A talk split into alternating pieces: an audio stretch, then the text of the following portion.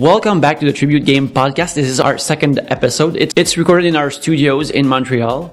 We have two games out right now. Uh, uh, there's Wizorb, which is like a block breaker with RPG elements, and then uh, there's Mercenary Kings, which is like a, that's out right now. This podcast is really just what uh, the conversations we have uh, in the break room or during lunch. So it's a, a bit of a, a sneak peek into like the discussions that we have in uh, as game developers, as independent game developers.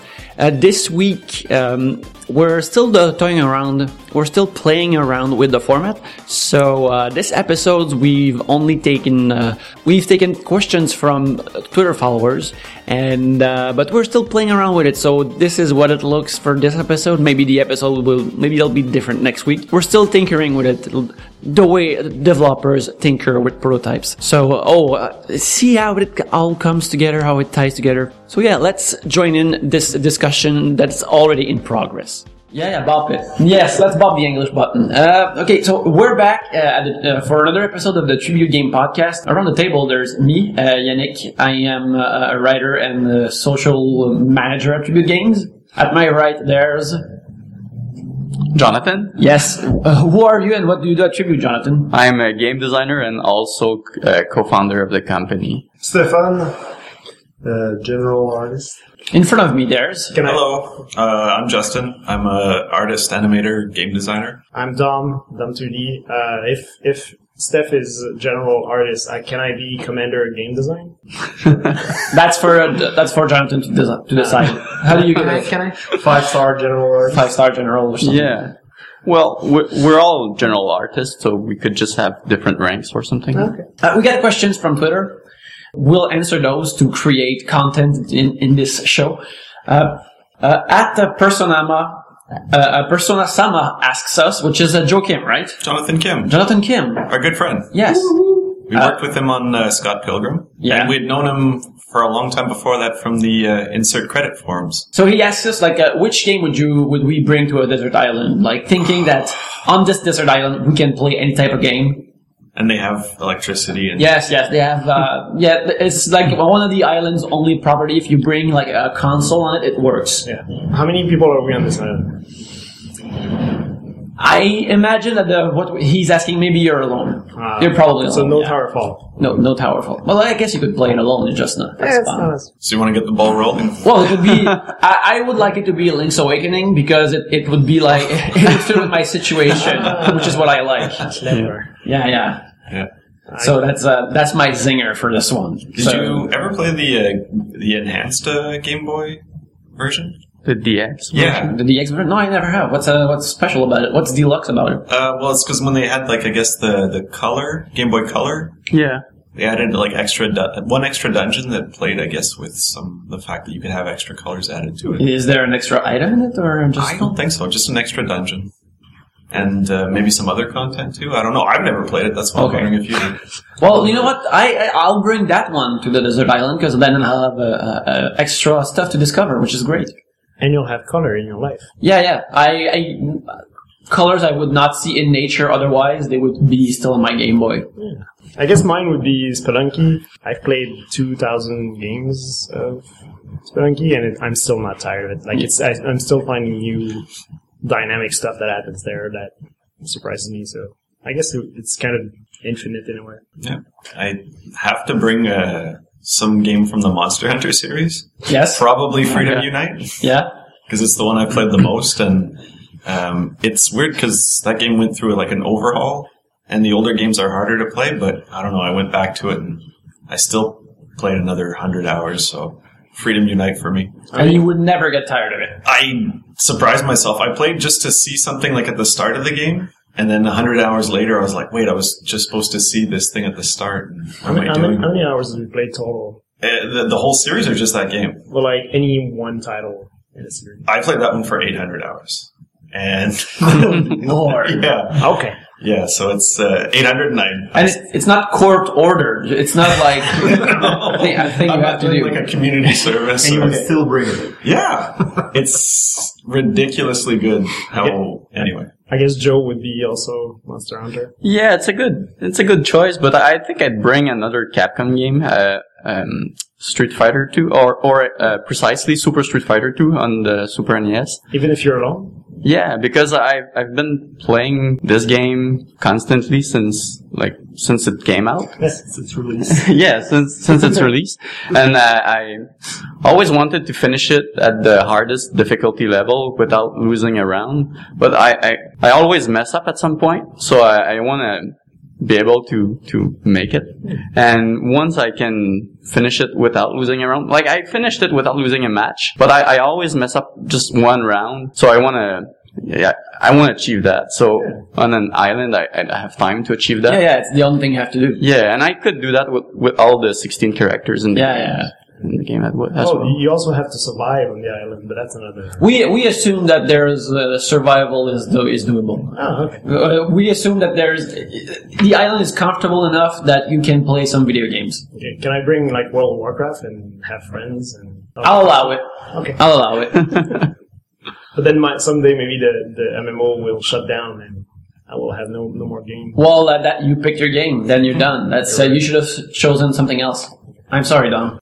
Uh, we have another question. Uh, it's not exactly a question from Ashley Lee at the Jelly Square.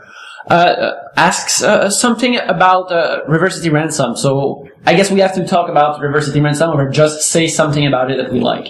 Oh, geez, where to start? It's I like how, how the the character eats the the plates when they eat in shops, and I, I also like that there's a sauna where they're naked. Yeah, yeah, you can see their little Oh, tiny yeah. butts, which is great. Yeah, and that's what I have to say about River City Ransom. That's pretty well. Food and butts. It's uh, all stuff we have. So I like that it's really good, like contemporary urban exploration, and it never really deviates from it. Like when you go to a shop, it's not priced in gold. Like I have no idea what a gold coin is worth, but like a, a hot dog's like a buck fifty, that's about right. yeah, it's ideal uh, hot dog pricing as far as I'm concerned. Yeah. Cool. Yeah, and the willpower stat is pretty great as well because you don't see that in many games. Like, It's, it's pretty much the only game where there's Yeah. a willpower stat. What does it do? Is it the weapon? No. No, it, it only changes how many times you can get up when your all your HP is is depleted. That's interesting. But it, it's um it also depletes, so you you have to eat more food to re-increase your willpower. Oh yeah, it's pretty why, interesting. why was that not in Scott Pilgrim? Uh, is it in Scott Pilgrim? Yeah, I think there's something like it in Scott Pilgrim. I think we had a lot of other problems Yeah, to figure out. so many details. Yeah, your own uh, real willpower was being tested as you were uh, working Yeah. on that We, game. we had gotten up quite a few times from. Yeah. Yeah. That- uh, can you guys talk a bit about the experience of making Scott Pilgrim? Like, uh, just really quickly, like one of the big things that happened. Uh, I think we'd have to dedicate a whole podcast to Yeah, that. it could be a, like a two-hour and a half movie. So uh, another time. Yeah. Uh, our main uh, subject that we uh, talk today would be um, someone asked. I didn't write down the, the name, so I'm sorry, but uh, would like to know how game concepts come about, like on the day to day. Like, how do you come up with a concept for a game or for gameplay and stuff like that, and how that evolves and changes from during production and stuff like that. So, so the Mama game comes Yes. up to the Papa game, Yes. and uh, Insert his, ca- his cartridge and his game pack into Yes. the, the, and then, then the baby game comes out, yeah. and everybody loves it. Sounds erotic, Dominic. So I guess you guys can talk about how curses or uh, Yeah, because right now we're we're in mid production for a game that uh, Justin uh, uh, you're working on on it with Jonathan. Like, uh, that, but you've created, you came up with it. So can you talk about? Uh, it's called Curses and Chaos. We premiered it at uh, PAX uh, this spring. And uh, you can see a trailer online, so you, you go on YouTube and you can find that out. But uh, what is that game and how did it came about? Sure. Well, um, it's really just sort of like a, a throwback to like old action games, like NES games, much like we do here at the company. But we wanted to see if we could make, uh, because it was actually supposed to be our second game. It was supposed to be released like shortly after Wizorb, because we found ourselves with like a very short amount of time. We're like, ah, we have to come up with an idea that we know we can see start to finish in a relatively short amount of time. So it was just born from the idea, like, if we just load the screen full of like really simple pattern enemies, can we make something out of it? So we prototyped and we had something and we kind of got the ball rolling from there. how does it work? how does the game work? Yeah. Like everything to describe it, uh, everything takes place on one screen. It's like two player co op. It, it kind of resembles more like an old arcade game, and it's just like waves and waves of enemies coming from you off screen. So it's really more of like kind of a survival thing. It, it it's hard to compare it to like any one thing, but like there's Because it's so original. no, uh, but it's it's just that I probably because it's it you know inspired by so many other things that it's maybe not comparable to any one game. Like it definitely wasn't like we wanted to make like a copy of one thing and to have our take on it. It was Like a, a lot of it seems influenced by the idea of wanting to make like a simple game that Yeah. would be uh, like in uh, just one screen, and again, it's simple patterns uh, for the enemies. So at first, the idea was let's make something we can make, we can build up quickly, Yeah. and uh, Exactly. I think the trickier part now is because it was supposed to be a much simpler game at the start, it's finding like how far we can run with it without going out of control. Because even now, like we're far exceeding like our initial uh, time budget. okay. So it's it's one of the harder things. And what has made it like go? Uh, eh, what has made it expand like that? being the follow up to Mercenary Kings, Yeah.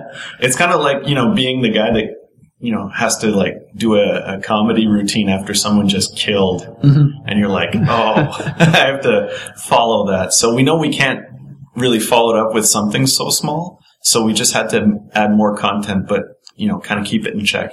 But also all games are like that. Like you start with a small idea and they, they like, it's like they, they have their own life. Like they Yeah. grow by themselves. Yeah. Like the, the, you, you, s- you start with something small and then it grows with a lot of new ideas and stuff and it becomes a bit, like it, it stays the same, but yeah, it becomes bigger. Yeah, and It's it's, like a wildfire. Yeah. Everything you throw in it will make it bigger. So the, Yeah. the the important thing is to control it. yeah, Yeah, yeah. that's Keep it not a bad comparison actually. as small as possible. Yeah, The only problem is wildfire. Usually, you want to kill them at some point. Or they end up killing you? But uh, no, and and then of course there's like other people that get involved because uh, it was initially just supposed to be me and Jonathan doing uh, the game, and then other people uh, got on board. Steph, of course, is doing the backgrounds, and he's just doing an amazing job. So what are you doing on the game? You, you are you created it, but you also do sprites. You also do uh, what? What else do you do? Um, basically, I just did like all the uh, initial sprites for it, and I'm doing the game design. I guess those are like the two main tasks for it. How does the game design like work day in day out? Because I see you like playing the game a lot. so you you are always like testing the game over and over to make sure the pattern should be different or stuff like that. Like what happens in that constant playing? Yeah, well, a lot of times you're exactly like you're testing the things that get corrected. So, like, if if there's like a bug, you have to play it over and over to see like does this thing work. And then uh, if, a lot of times you're just trying to like remind yourself of like what you're doing because if there's a day where you don't play it and a lot of stuff gets added, you're like, oh, I got to go back and test it. So. Um, and it's a very, very iterative process. Like you're constantly just doing like small things, then you have to go back and play it, go back and play it. So, I mean, that, that's the way sort of we were taught to make games is to like just constantly, constantly be playing them to see, you know, the, the product itself grow. So, yeah, I mean, it's, it's just that it's such a small, tedious process. It's like, you know, you do these small changes and then you have to kind of make sure that everything is in check. And leaking the all last bits of fun out of your own creation until millions of strangers can properly enjoy it. Yeah, it's you. You do play these things to death, and like even from our like near ten year career at uh, Ubisoft, I don't think there's any one game that we've made that I could go back to even like play because you know you're playing it the whole time during production. I don't know. Do you guys feel the same way or? Yeah, it depends. Yeah. Most of the time, yes. I, I, I don't need to play the game more than I did during the, the whole production. But, but sometimes, like, I, I, I like to go back to, to Scott Pilgrim just to remember it. But, yeah. After five minutes, you're crying. Yeah, yeah, I'm not gonna play for hours. I'm, I'm just gonna play for a couple minutes and that'll be enough. like I feel bad for anyone that doesn't get that chance because you know we we've always had that luxury of making smaller productions and Yeah. like being able to play it as we go, like being in a factory where you just do your small part.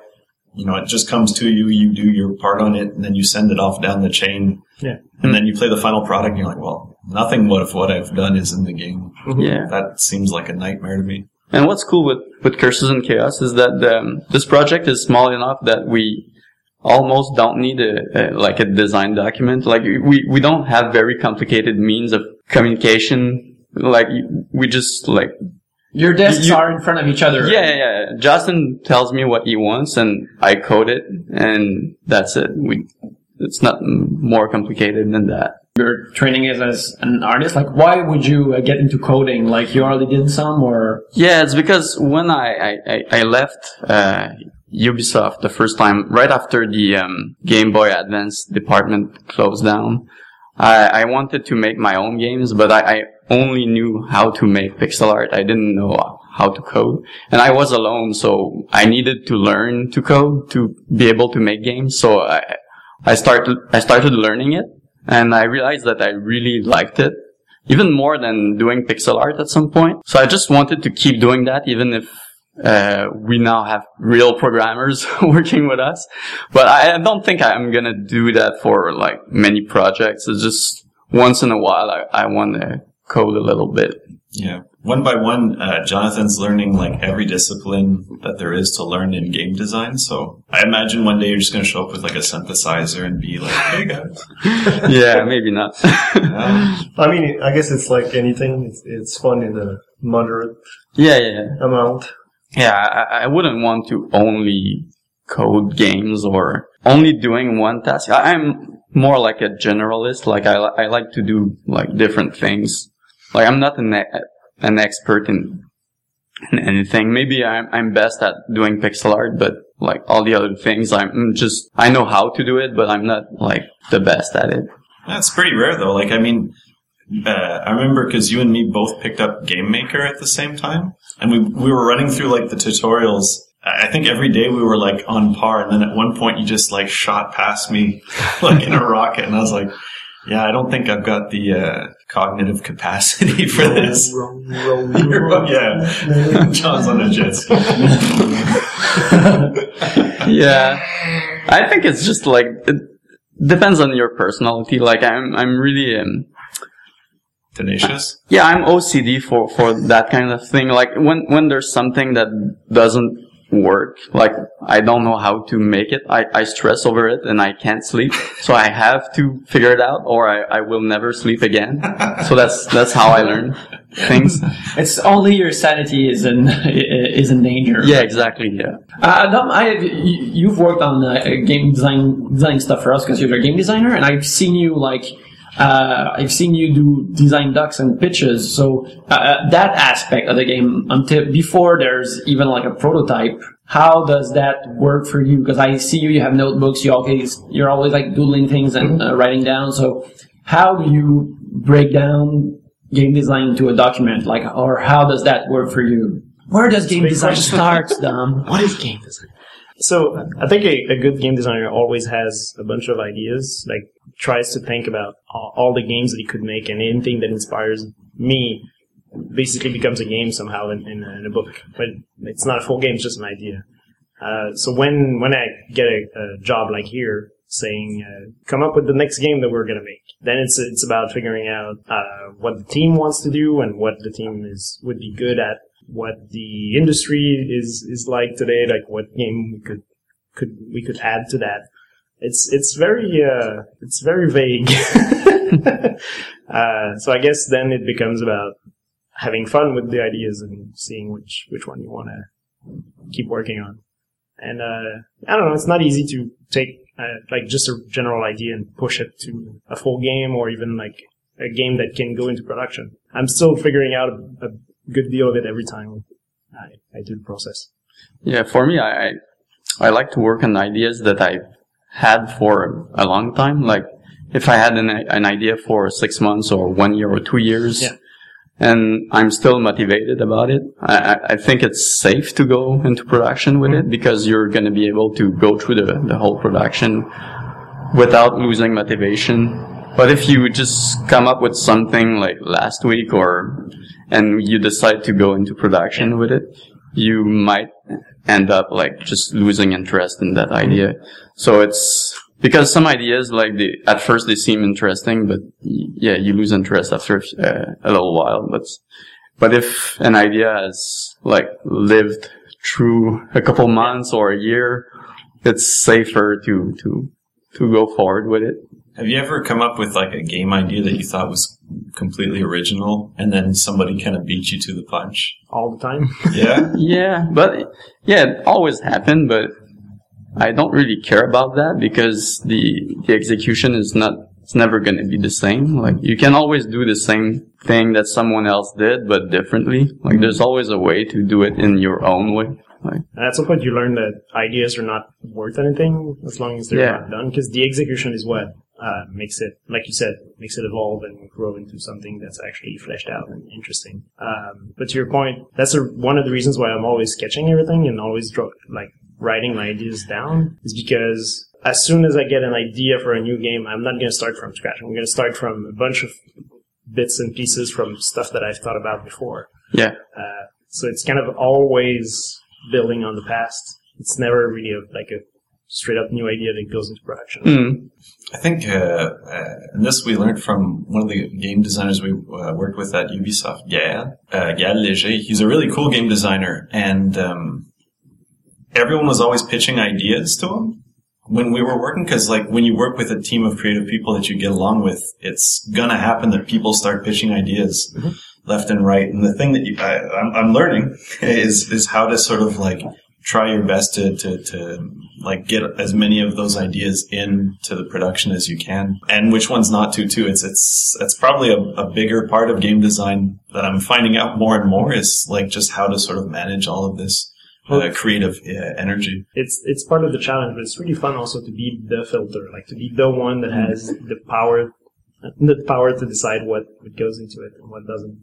Because You can admit to liking power, Dominic. yeah, That's a I lot. I kind of like it sometimes. I don't know, uh, but yeah, uh, you you get you're you're the last call. You're the one that Yep. decides. Uh, Yeah, and like that's that's the thing I like about it too is like I do work with really good creative people, and it's fun. It's it's it's like what you you draw energy from, and I'm always kind of amazed at again other companies where they actually have to have like a creative director. I mean, I think that makes sense maybe on such a large scale production where you have like hundreds of people, and it's hard to sort of like focalize that. But it's, it, I guess the creative director is kind of mixed with game designer here. Yeah. 'Cause- But in companies like Gameloft or Ubisoft, game designers sometimes are just like filling up spreadsheets. They're not really like the vision guy. Yeah, they, they execute someone else's vision. Exactly. So, Yeah. so it's kind of a weird definition depending on where you work.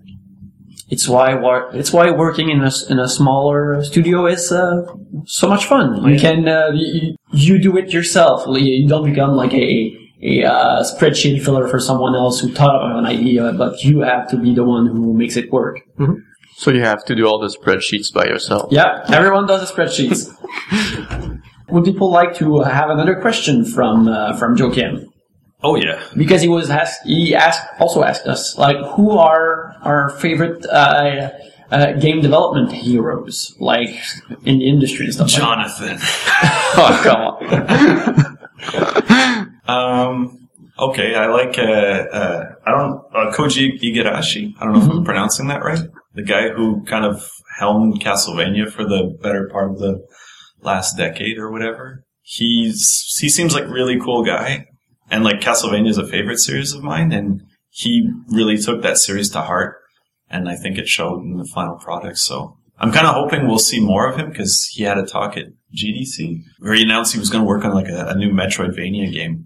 And we haven't heard much from it since, but like I'm hoping he's someone who shows up on Twitter at some point because I want to know what he's up to. Well, mine is not secret. It's I'm a big uh, Keiji Inafune fanboy because Mega Man is one of the reasons why I, I I make games now. So, but besides that, like Shigeru Miyamoto, I'm not Is- is- not being it's- very original, but Yeah. yeah, That- they're the best. That reminds me, there's uh, there, there's a story about uh, you guys uh, meeting Mr. Miyamoto, which is it's a, that's, that's a good story, right? Sure. You can tell. Yeah. Well, that was in uh, what 2006. Yeah. So we went to E3 and um, we went. It was you, me, and Vincent, the guy we used to work with at uh, Ubisoft. And Vincent actually went with the intention of meeting him. Like he bought a copy of Super Mario Brothers with a sharpie, and he had it around him at all times. Like I'm going to meet him. You guys watch. So now E3 has come and gone, and we packed our bags uh, before taking off uh, the night before thinking like, well, we'll, you know, get up early and have one last breakfast kind of thing. Vince is like, nah, you guys are stupid. I'm going to do that tomorrow morning. All right. So we're, we're having breakfast just as just down the lobby of the hotel. And out of the corner of my eye, I see this like man dressed like head to toe in like a leopard suit. Mm-hmm. And I think this guy is, uh, I'm trying to remember his name, Ashuri Benimaru Ito. He's a guy that works at Nintendo. He's a musician. And he's also with this other Japanese guy. And I think I know who it is, but I'm not sure. And this is like just off like Hollywood Boulevard or something like. And so I had a, like a, I was eating my breakfast and I just went, "Mm," and I ran out. like, cause I know if these guys take a corner, I'm never going to see them again. And I'm running and I'm running and like, I'm catching up to these guys and I'm like, I think I know who this is. And then like, as I get right up to them, I'm like, it is, but I hadn't, like, I, Mouthful of bagels. yeah, I still had my breakfast, so I have like a, Yeah, and, and during that time, I, I, I was still eating, and I, I just saw Justin like run out like like crazy, and I was wondering what did he what did he saw outside. So I I decided I decided to go take a look, and If if Justin uh, runs somewhere, generally you always follow him. Just in case. Yeah. yeah, just in case like something happens, and like he, he was already like one block away from me, and I, I I looked at him like running but shy at the same time, like hesitant, like. But so it was really weird. But I, I, I saw like Miyamoto just a bit further. Sprite size. Yeah. Pixel So version. so I, I immediately understood what, what was happening. So I, I sprinted to yeah. And it was so awkward because like, I'm just sitting there trying to like remember whatever Japanese I, I had with a mouthful of bagels. And I guess he, he's, he's probably been through worse. He's like, yeah, yeah, I understand. So, uh, we took our photos with him and, uh, John got into a bowing contest, I guess. Yeah, yeah, because when I, I met uh, Miyamoto, I I bowed because I don't know. Yeah. What else do you do? Yeah, and he bowed in return, but like Miyamoto can't bow to me, so I, I bowed in return, and he bowed in return, so it wasn't. Dueling. Yeah, that was that- pretty funny. And yeah, that was like just surreal. So we're just like, you know, we got our picture taken. This is awesome. And then we have to go back to the hotel. And Vince is like, so you guys had a good breakfast, huh? We're like, you have no idea. Poor guy. So he desperately went out and tried to find him, but it was so sad. But yeah, that's the time we met uh, Shigeru Miyamoto. And then you missed you missed the plane. You never, Yeah, never saw took it off. ever again. Uh, we we hope wherever you are, Vincent. Yeah. I hope you're happy, and I hope life is treating you well, and uh, California is great. I hope it is. Yeah. And uh, I think that's as good as it can be for a sign off. So, uh, guys, uh, before we leave, uh, where can we find you on the on the internet uh, this week or any other week? Well, you can li- uh, watch us on Twitch now. Yeah, yeah. So once a week or maybe more, you go to Twitch TV slash Tribute Games, and uh, we're going to be there playing uh, playing retro games. Imagine what what uh, the gold you're listening to right now. Imagine that transposed on playing uh, a really old Capcom game. Like that's the kind of stuff you can uh, look forward to. Ah, okay. So, but you yourself, Me. Uh, yeah, I'm on uh, Twitter at Dom2D. Uh, Justin underscore Cyr. Not really on the internet. Stefan is not on the internet. You cannot find him there. If you find him, if you find him there, tell us, and we'll remove uh, wherever he is uh, because he can't be online. God damn it, Stefan. Joe. Uh, at Pixel Tao on Twitter. Yes. Uh, you can find me at Yannick Belzil, and I al- and you can find the company uh, at Tribute Games, and uh, and our blog is uh, blog.tributegames.com, and that's and you're hearing machinery uh, behind us because that's how we make games, heavy machinery. So, uh, thanks for listening, and uh, you'll be hearing us next week.